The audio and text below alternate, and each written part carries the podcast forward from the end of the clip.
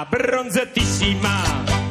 Tra i consigli di una nota rivista per superare la prova costume c'è il saltare la colazione. Tra tenere la pancia e saltare la colazione. Salto la colazione molto volentieri. Ti svegli a luna, vai diretto per il pranzo. Io tengo la pancia, ma perché non ho scelta. Se salto la colazione svengo dopo 20 minuti nemmeno. No, io la, la colazione non la salto.